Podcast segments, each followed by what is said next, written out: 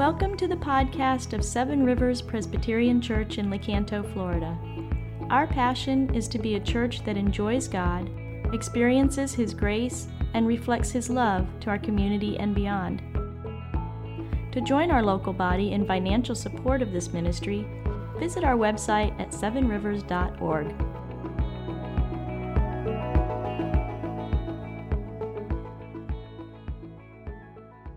We are in the second second sermon of a series this summer on the book of Proverbs.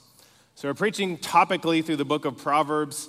Uh, this summer we've we've got um, probably about ten or twelve uh, different topics that we'll be covering, and uh, things like um, we'll talk about uh, parenting, we'll talk about um, uh, friendship, talk about uh, work and words and uh, things like that. So, um, but as, as we think about Proverbs, we need to ask the question what, what is Proverbs, right? What, what is this book in the Bible? If, it's, it's, if you turn kind of, it's kind of in the middle of your Bible, there's this book there uh, that's part of what we call wisdom literature.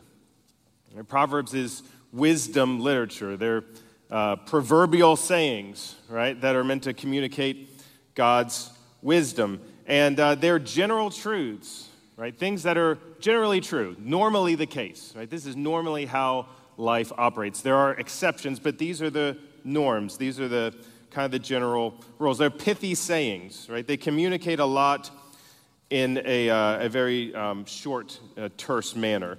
So we have English versions of this that we use, right? There's one that you know is you can lead a horse to water, but you cannot make him drink, right? What's funny is, have you ever said that or seen somebody saying that while they're watching a horse at water?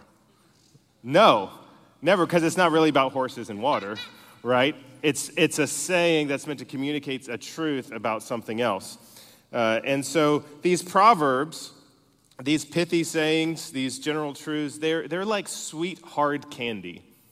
If you take a, uh, a, a piece of sweet, hard candy and um, uh, you want to get the most out of that, what do you do?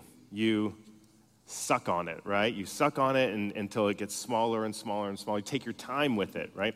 If you decide you want to rush the process and just chomp down on that piece of hard candy, well, then you're going to have a visit to the dentist, right? Uh, and so the Proverbs are meant to be meditated on and, and uh, uh, thought through carefully and contemplated. And one of the phrases in the book of Proverbs that repeats over and over again uh, is this phrase, the fear of the Lord. The fear of the Lord. Over and over again, the idea is that the fear of the Lord is foundational to everything else. If you, if you have the fear of the Lord, then you have wisdom in all these other areas. But if you don't have the fear of the Lord, then you doesn't matter all these other areas, right? It is foundational, it's necessary uh, and it's all over the scriptures, not just in Proverbs, but all over the Bible. If you've been a Christian for a long time or read the Bible a lot, um, perhaps like me, you've read that phrase and you just kind of gloss over it. The fear of the Lord, or the one who fears the Lord. You just kind of gloss over it, and, and you don't, I haven't, you know, very often stopped and asked the question, well, what does that mean? What does the fear of the Lord mean? And, or better yet, do I have it? Do I have it? So, um, I'm going to read from uh, various Proverbs. I'm actually going to read about, I don't know, about 13 or 14 Proverbs for you. They're short, they're one or two lines.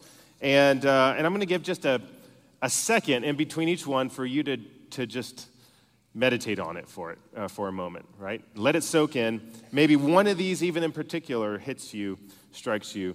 So uh, if you're willing and able, would you stand? Uh, and you can follow along on the screens. That's going to be the easiest thing to do.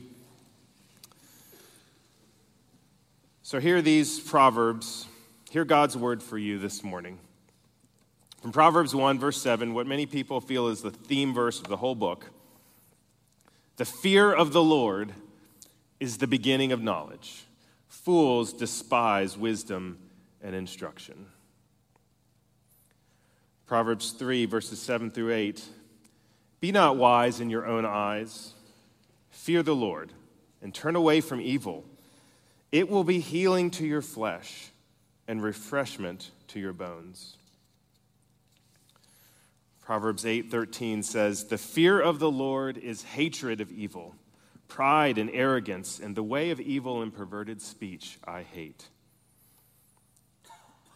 9:10 says, "The fear of the Lord is the beginning of wisdom, and the knowledge of the Holy One is insight." 10:27, "The fear of the Lord prolongs life, but the years of the wicked will be short." Proverbs 14:2 Whoever walks in uprightness fears the Lord, but he who is devious in his ways despises him. 26 and 27 of chapter 14. In the fear of the Lord, one has strong confidence, and his children will have a refuge. Fear of the Lord is a fountain of life, that one may turn away from the snares of death. Proverbs 15, 16 says, Better is a little with the fear of the Lord than great treasure and trouble with it. Proverbs 16, 6, By steadfast love and faithfulness, iniquity is atoned for, and by the fear of the Lord, one turns away from evil. Proverbs 19:23 The fear of the Lord leads to life, and whoever has it rests satisfied he will not be visited by harm. Proverbs 23:17 says, Let not your heart envy sinners, but continue in the fear of the Lord all the day. 28 14, Blessed is the one who fears the Lord always, but whoever hardens his heart will fall into calamity. Proverbs 29 25, The fear of man lays a snare but whoever trusts in the Lord is safe. And then finally, Proverbs 31, verse 30 Charm is deceitful, and beauty is vain, but a woman who fears the Lord is to be praised. Holy Spirit, help us, um, help us this morning. Give us ears to hear, eyes to see, hearts to receive your word and your truth. Um, we pray in Jesus' name, amen. All right, you may be seated. So, question for you is Is fear bad or is fear good? Is fear bad or is fear good? Um, should a Christian not fear or should a Christian fear? Um, Okay, uh, show of hands. Who thinks fear is bad and a Christian should not fear? Okay. Who thinks fear is good and that a Christian should fear? Okay, who thinks this is a trick question and I'm trying to make you look dumb? Okay. Here's the thing the most repeated command in the Bible, the whole Bible, the most repeated often uh, given command from God is do you know what it is? Do not be afraid. Do not be afraid. The most repeated command over and over again in the Bible do not be afraid. Do not be afraid. But then we have all these other verses, like from Proverbs that we read, that commend to us the fear of the Lord. Uh, Acts 9:31 says of the early church um, that they, uh, throughout Judea, Galilee, Samaria, they had peace. They were being built up and walking in the fear of the Lord and in the comfort of the Holy Spirit, it multiplied. So the fear of the Lord is connected to the comfort of the Holy Spirit and the growth of the church. But then in 2 Timothy 1, Timothy says, uh, or Paul says to Timothy, God gave us a spirit not of fear, but of power and love and self control.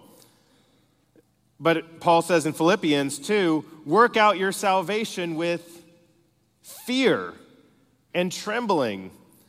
But then John says in 1 John 4:18, there is no fear in love, but perfect love casts out fear, for fear has to do with punishment, and whoever fears has not been perfected in love. So is fear good or is fear bad? Is should a Christian not fear, should a Christian fear? The answer according to the Bible is yes. Yes, fear is good and fear is bad. There is a bad fear and there is a good fear. Uh, in, in, his book on the fear of the Lord, uh, Michael Reeves uh, writes this. He says, All of this can leave us rather confused. On the one hand, we are told that Christ frees us from fear. On the other, we are told we ought to fear and fear God, no less. It can leave us discouraged and wishing that the fear of God were not so prominent an idea in Scripture. We have quite enough fears without adding more, thank you very much. And fearing God just feels so negative. It doesn't seem to square with the God of love and grace we meet in the gospel. Why would any God worth loving want to be feared? It is all made worse by the impression that fear and love are two different languages preferred by two different Christian camps, perhaps two different theologies.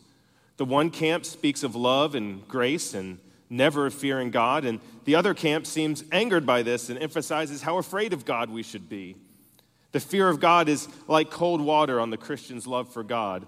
We get the impression that the fear of God must be the gloomy theological equivalent of eating your greens, something the theological health nuts binge on while everyone else enjoys tastier fare. Over the centuries, uh, theologians have given different labels to this good fear and bad fear that we find in the Bible. And here are some of them that they use. Bad fear is a servile fear, while good fear is filial fear. Slavish fear versus holy fear. Ungodly fear versus godly fear. Sinful fear versus right fear. Understanding the difference between these two uh, kinds of fear will help us see that uh, that curious phrase, the fear of the Lord, is, is actually not something negative, but rather beautiful and life giving and glorious. Because the good news of the gospel is that it both frees us from fear and gives us fear. The gospel both frees us from fear and gives us fear. So, if you'd like, take your sermon outline. It's on the inside cover of your bulletin. Three points, right? First, bad fear. Second, good fear. And then third, growing in fear. Okay? What is the bad fear that uh, the Bible condemns? What is good fear that the Bible condones? And how do we grow in fear? Okay? So, first, uh, bad fear. And bad fear, um, I want to talk about two categories of bad fear anxiety and religion. So, first, anxiety, the bad fear of anxiety. It is, it is fascinating to ponder the fact that we have, as a society, more money, more access to health care, more safety, more leisure time, more information at our fingertips than any people in history, and yet we are riddled with anxiety. Um, do you remember, uh, you remember this clip from uh, Charlie Brown Christmas? All right now. What seems to be your trouble? I feel depressed. I know I should be happy, but I'm not. Well, as they say on TV, the mere fact that you realize you need help indicates that you are not too far gone. I think we better pinpoint your fears. If we can find out what you're afraid of, we can label it. Are you afraid of responsibility? If you are, then you have hypengyophobia. I don't think that's quite it. How about cats? If you're afraid of cats, you have ailurophasia. Well, sort of, but I'm not sure. Are you afraid of staircases? If you are, then you have climacophobia. Maybe you have thalassophobia. This is fear of the ocean. Or gephyrophobia, which is the fear of crossing bridges. Or maybe you have pantophobia. Do you think you have pantophobia? What's pantophobia? The fear of everything. That's it! All right. Climacophobia, pantophobia. What are your phobias? What are your fears? Uh, Chapman University did a survey of U.S. adults. They found that as high as 85% of the population live with a sense of impending doom. 85% impending doom. Uh, here are the top 10 fears they found 2022. People who said they were very afraid or afraid of these things. 62.1% said they were afraid of corrupt government officials. That was the number one response. Second, um, with 60%, people I love becoming seriously ill. Very afraid or afraid of Russia using nuclear weapons, 59.6%. Uh, 58% said they were afraid of people I love dying. Uh, fifth, the U.S. being involved in another world war, 56%. 54.5% afraid of pollution of drinking water. 53.7% not having enough money for the future.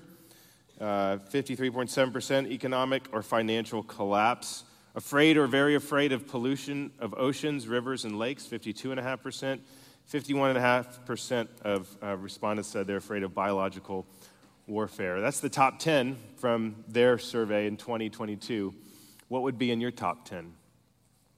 What would be uh, or your fears and phobias? I, it's been interesting um, uh, having not grown up in Florida, but been here for a while now, uh, learning about you know how things work around hurricane season. So we just started hurricane season, right?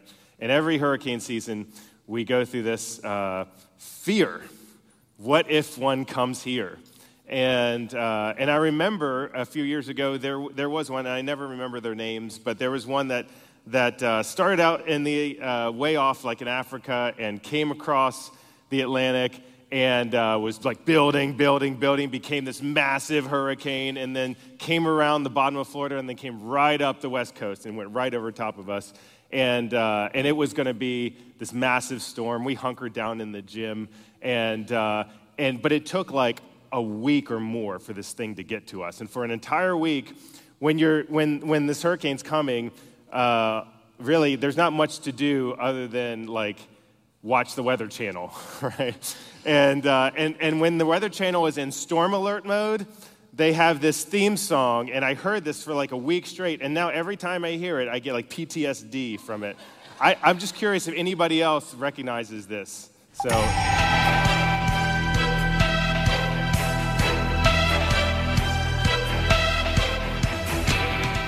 Like, ah, I just, I feel the fear start to build inside of me, right? And um, for a week that went on.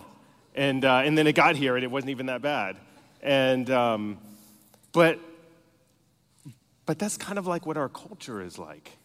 Our culture today just has this, this ongoing soundtrack, this kind of severe storm alert constantly in the background, making us anxious, making us afraid.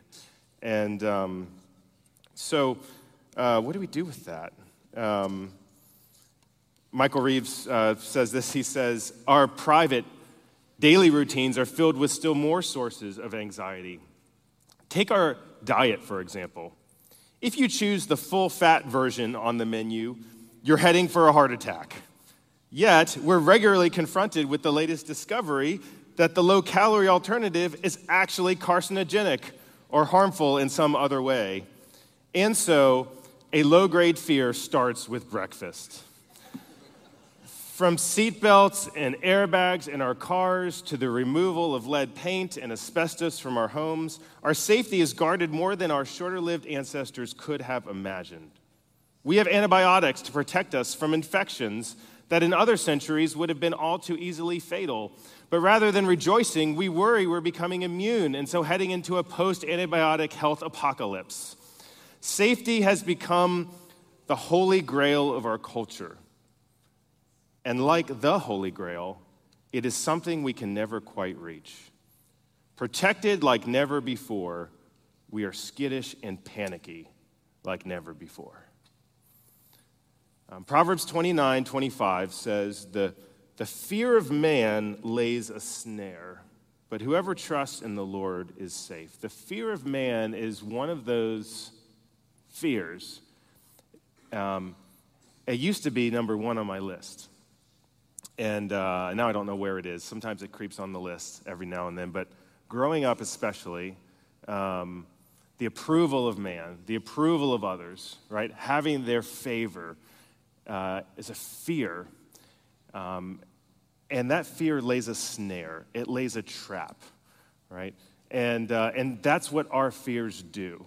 Whatever your fear is, even if it's not the fear of man, whatever it is, it lays a trap for you. It lays mines around you and um, waiting for you uh, to trap you and um, destroy you. But whoever trusts in the Lord is safe. Why do we have a culture of anxiety? Uh, it's actually not new, this culture of anxiety. It's actually as old as the Bible and as the world itself. Um, it began in the garden. Right? Adam and Eve decided that they would try to do life without God, that they would cast off God and his supervision and care and his rules, and they would do life on their own. And as a result, uh, as a result of their disobedience and sin, it says that God was walking in the garden, and uh, Adam and Eve heard God walking, and they did what? They hid themselves in the trees. And God comes and says, Adam, where are you? And Adam says, I heard you walking in the cool of the garden, and I was afraid. I was afraid, and so I hid myself. Um, you see, when we throw off God, when our culture throws off God, we become unanchored, tossed about, helplessly fragile, and full of fear. Jesus um, said to his disciples one time, they were in a boat, and uh, a huge storm came up, and these, these uh, fishermen who should have known exactly what to do and had all this experience, the storm was so great and powerful that they were completely afraid and overwhelmed. And uh, they wake Jesus up because Jesus is asleep in the boat, and they say, Jesus, don't you care that we're perishing? And Jesus says to the storm, Hush. And it's, everything is calm. And he looks at his disciples and he says, Why are you so afraid? Why are you so afraid? Oh, you of little faith. See, there's a connection between our anxiety and fears and our faith, or our lack of faith, our lack of trust in God. Right? Ang- anxiety seems to grow best in the soil of unbelief.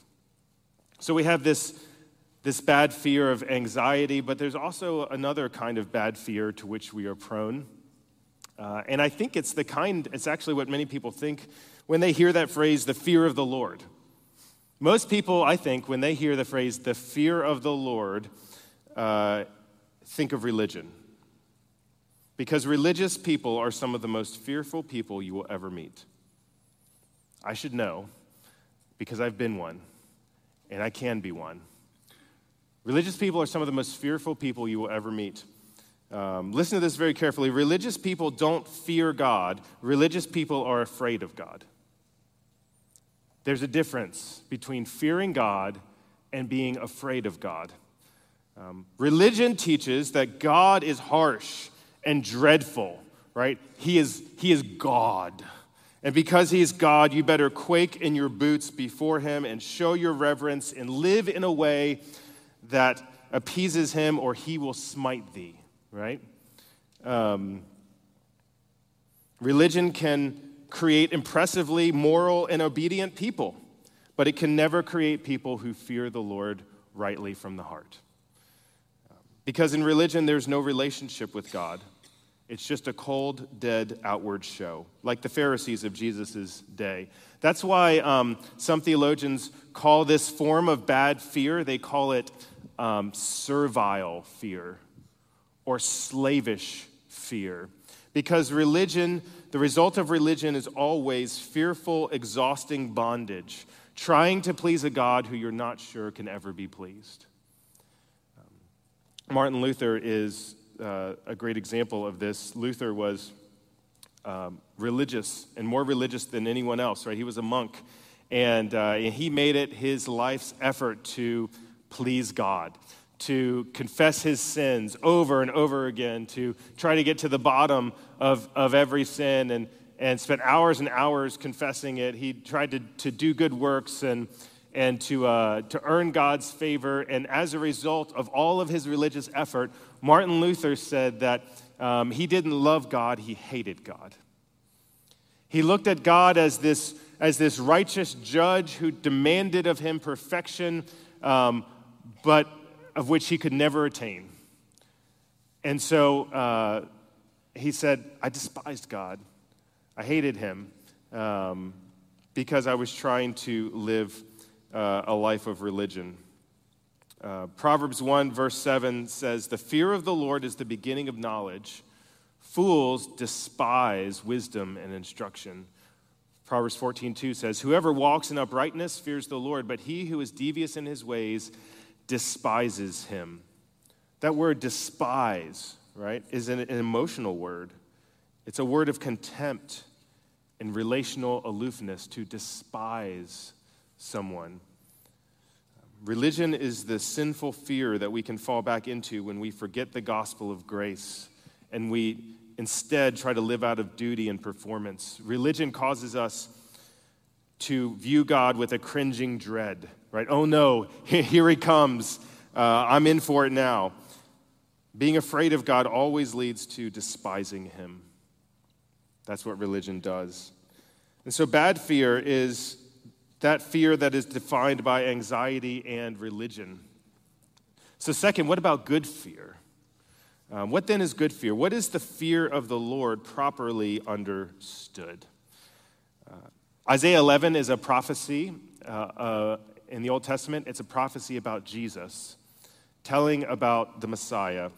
And, uh, and Isaiah says about Jesus there, there shall come forth a shoot from the stump of Jesse, and a branch from his roots shall bear fruit. The Spirit of the Lord shall rest upon him, the Spirit of wisdom and understanding the spirit of counsel and might, the spirit of knowledge, and the fear of the Lord. And his delight shall be in the fear of the Lord. His delight shall be in the fear of the Lord. I don't know about you, but I want to delight in the things that Jesus delights in. And Jesus delights in the fear of the Lord.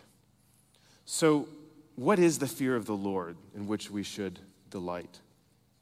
The fear of the Lord, properly understood, is this it is living before God with gravity and gladness. The fear of the Lord is living before God with gravity and gladness.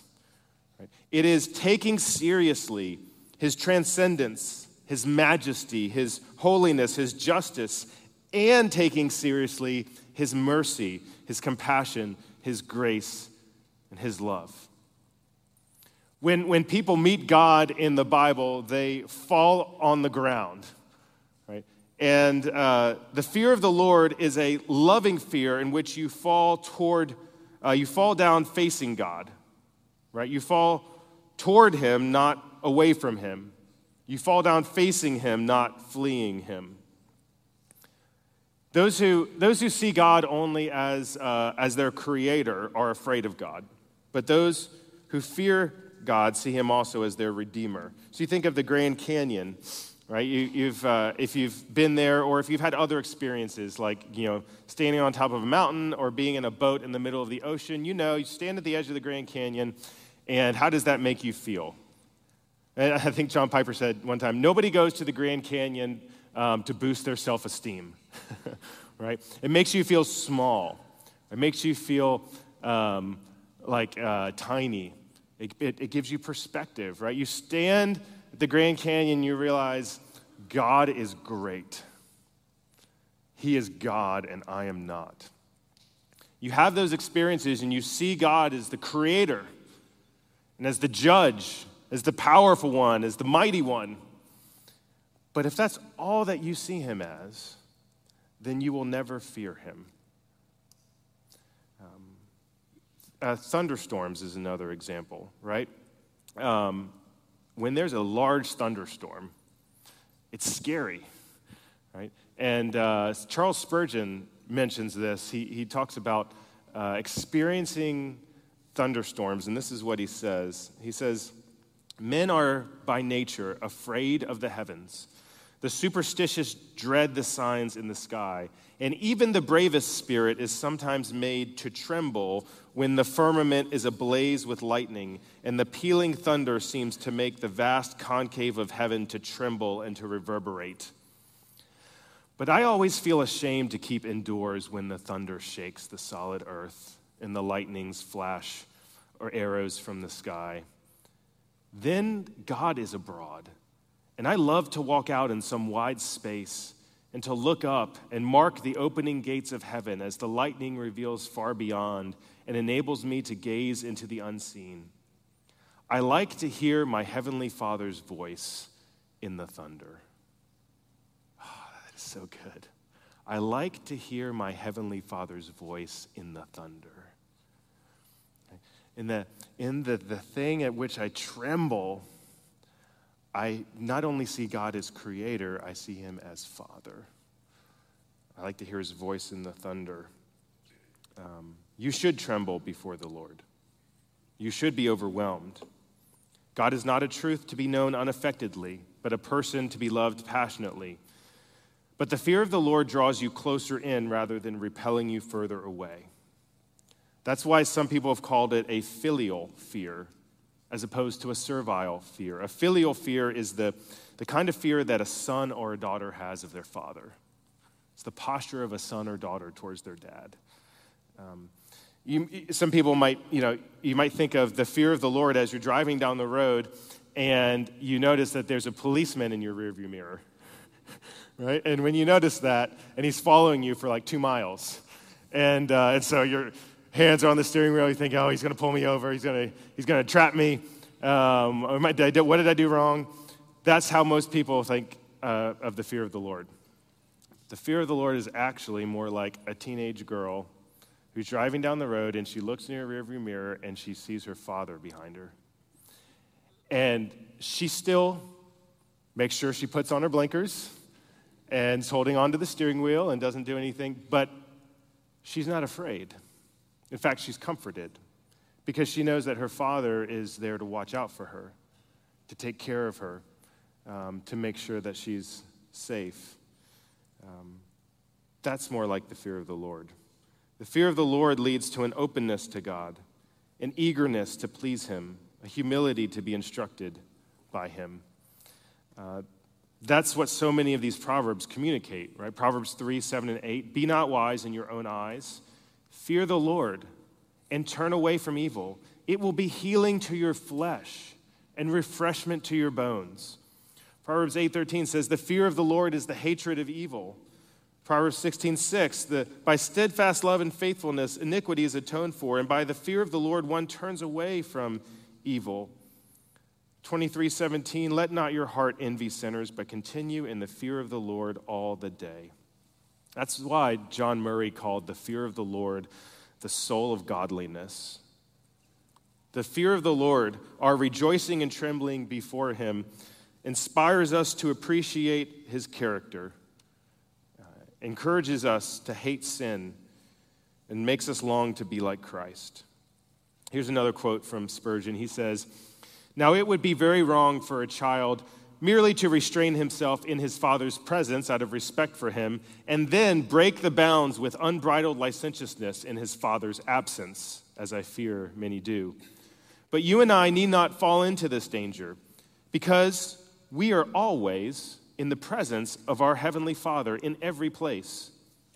Who among us that fears God as he ought would wish to do anything anywhere which is wrong and offensive to him? A sense of the presence of God, a conscience that prompts one to say, Thou God seest me, fosters in the soul a heavenly fear which you can easily see would rather inspirit than intimidate a man.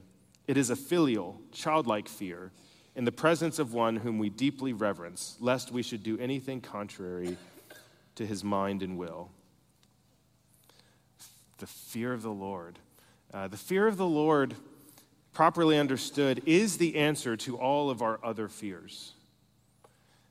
It is a God centered focus, right? An attentiveness to Him and at work in our lives, a mindfulness of His purposes and His promise, His promises and His presence when we're living in the fear of the Lord, it's, it's like Aaron's staff. Do you remember when God sent uh, Moses and Aaron uh, to um, Pharaoh? And, uh, and Pharaoh's magicians took their staffs and threw them on the ground, and they turned into snakes. And uh, the staff that God gave Aaron turned into a, a snake and ate the other ones. Right? The fear of the Lord is like Aaron's staff it eats all of your other fears, it consumes them, all of your little fears. Proverbs 14, 26 through 27 says, In the fear of the Lord, one has strong confidence, and his children will have a refuge. The fear of the Lord is a fountain of life that one may turn away from the snares of death. Proverbs 19:23 says, "The fear of the Lord leads to life, and whoever has it rests satisfied. He will not be visited by harm." Strong confidence, refuge, fountain of life, resting satisfied, unable to be fully or finally harmed.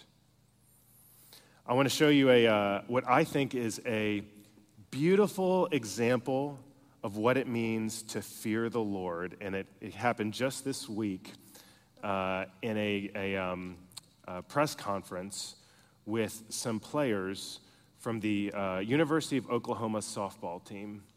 And, uh, I think this is a, a beautiful example of what it means to fear the Lord. Watch this. Alex Scarborough with ESPN. For, for, the players, I know you talk about keeping the joy of the game, but I'm curious. It's a long season, right? And you guys have had the target on your back the entire time, the win streak being number one. How do you handle the unique pressure that comes with that? How do you keep the joy for so long when anxiety seems like a thing that could very easily set in?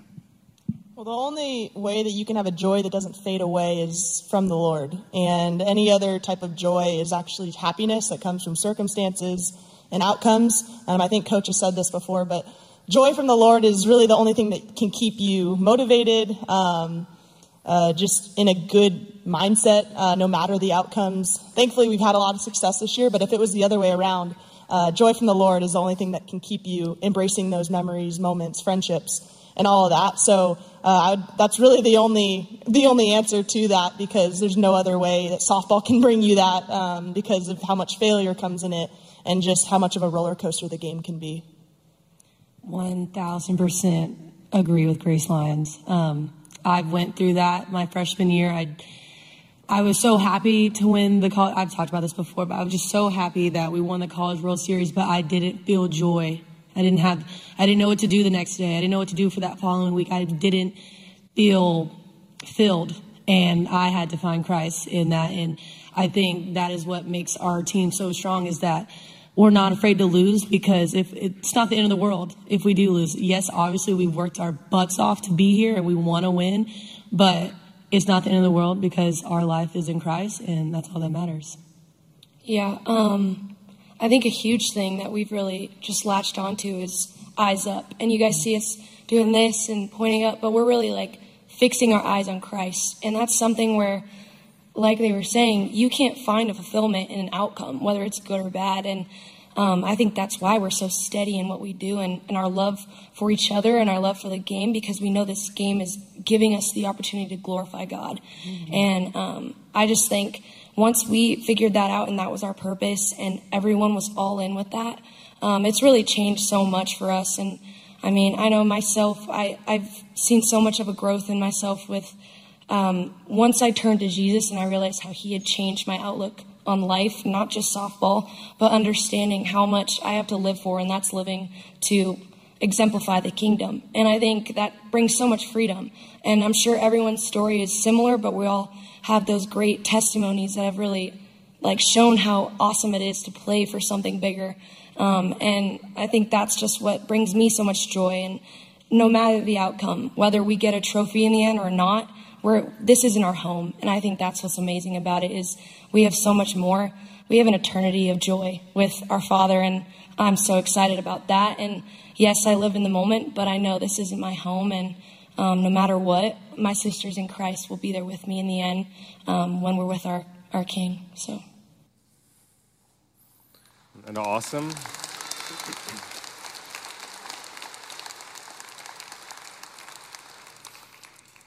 Proverbs 31:30 says, "Charm is deceitful and beauty is vain, but a woman who fears the Lord is to be praised." So, how do we grow in this fear? How do we grow in good fear? How do we, how do we grow in the fear of the Lord? Um, the Lord said to Isaiah in Isaiah 8, do not call conspiracy all that this people calls conspiracy, and do not fear what they fear, nor be in dread. But the Lord of hosts, him shall you honor as holy. Let him be your fear, let him be your dread. Don't fear those other things. Fear the Lord. How do we do that? How do we grow in that? How do we grow in godly fear? It's like Adam said last week about wisdom. It's both a gift to be received and a habit to be cultivated, right? It's a, it's a gift that has to be received, and then it's a habit that has to be cultivated. Um, the fear of the Lord comes from God.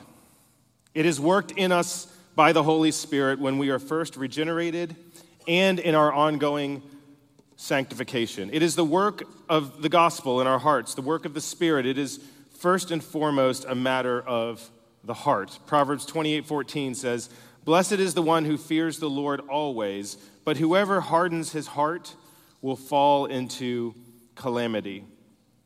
The Holy Spirit has given us a new heart, a heart of flesh instead of a heart of stone.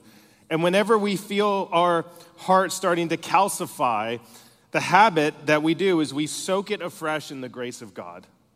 Right? Having re- received the fear of the Lord and, and the work of the Holy Spirit, when we feel ourselves, our hearts starting to harden, we, the habit is we, we turn again to the gospel, right? We turn again to Jesus and his grace. John Bunyan wrote this. He says, There is nothing in heaven or earth that can sow all the heart as the grace of God.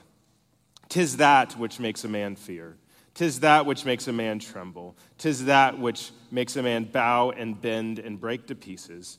Nothing has that majesty and commanding greatness in and upon the hearts of the sons of men as has the grace of God. And where do we see the grace of God most gloriously displayed?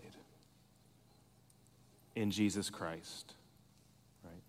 In Jesus, the one who feared the Lord always, the one who hated and turned away from evil the one who was never anxious but always trusted his Father, the one who fulfilled the law perfectly, not just externally but internally from the heart, the one who willingly chose to exchange all of his righteousness for all of our sinfulness. Were you there when they crucified my Lord? Were you there when they nailed him to the cross? Were you there when they laid him in the tomb? Were you there when the stone was rolled away? Oh, sometimes it causes me to tremble. Tremble. One last quote from Charles Spurgeon God's goodness often fills us with amazement, and amazement has in it an element of fear. We are astonished at the Lord's gracious dealings with us and we say to him, Why hast thou been so good to me for so many years and in such multitudes of forms? Why hast thou manifested so much mercy and tenderness toward me? Thou hast treated me as if I had never grieved or offended thee. O God, thy love is like the sun. I cannot gaze upon it. Its brightness would blind my eyes. I fear because of thy goodness. I have a friend. Um, uh, we're in a group together. We, we get together once a year to encourage one another. We go somewhere in the country for like a weekend. And, and um, we were together, and uh, um, this guy has uh, gone through the hardest things um, of his life in the last couple years. He's um, uh, been accused of things that he didn't do and uh, lost his job that he shouldn't have lost. He's now working a job that he never thought he'd be working. Uh, he has had um, days and weeks and months where he didn't want to get out of bed, where he didn't want to go on living. And um, we were with him on this uh, weekend, and uh, um, our, our custom is to, uh, on Sunday morning, go to church wherever we're at. Uh, and so that morning, uh, that Sunday morning, he gets a phone call uh, giving him another blow, another thing that just crushed him. And um, so we're driving to, to, to this church. And uh, I said to him, hey, listen, I mean, I get it. Like you, you don't want to be around people I know you don't trust uh, the, the church or other Christians. And um, so, listen, you know, we're going to go to this church. If you want us to, we'll drop you off at Starbucks. And why don't you just, you know, rest and we'll come back and pick you up afterwards. And he looked at me with this kind of steely eyed resolve and said, Brandon, I have to hear God's word preached. I need Jesus. So, friends, I, I, know that you came in here this morning with a lot of anxieties and fears. Maybe you came here just out of religious duty. My plea to you this morning is to soak in the grace of God in Jesus. Because growing in fear means growing in Christ. Let his love make you tremble. The fear of the Lord is the beginning of wisdom. Let's pray.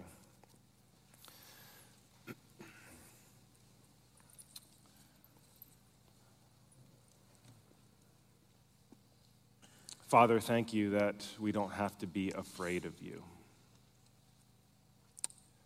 Help us to fear you.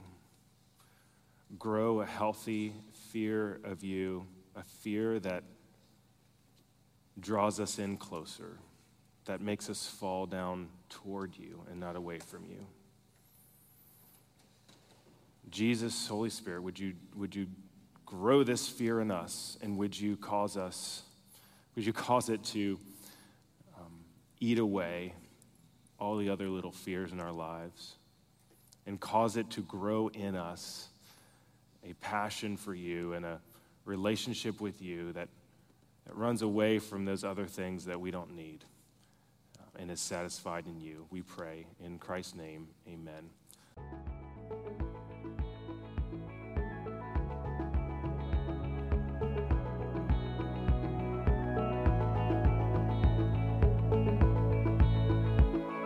Thank you for listening to our podcast. If you would like more information or would like to help support the local body of Seven Rivers, please visit our website at sevenrivers.org.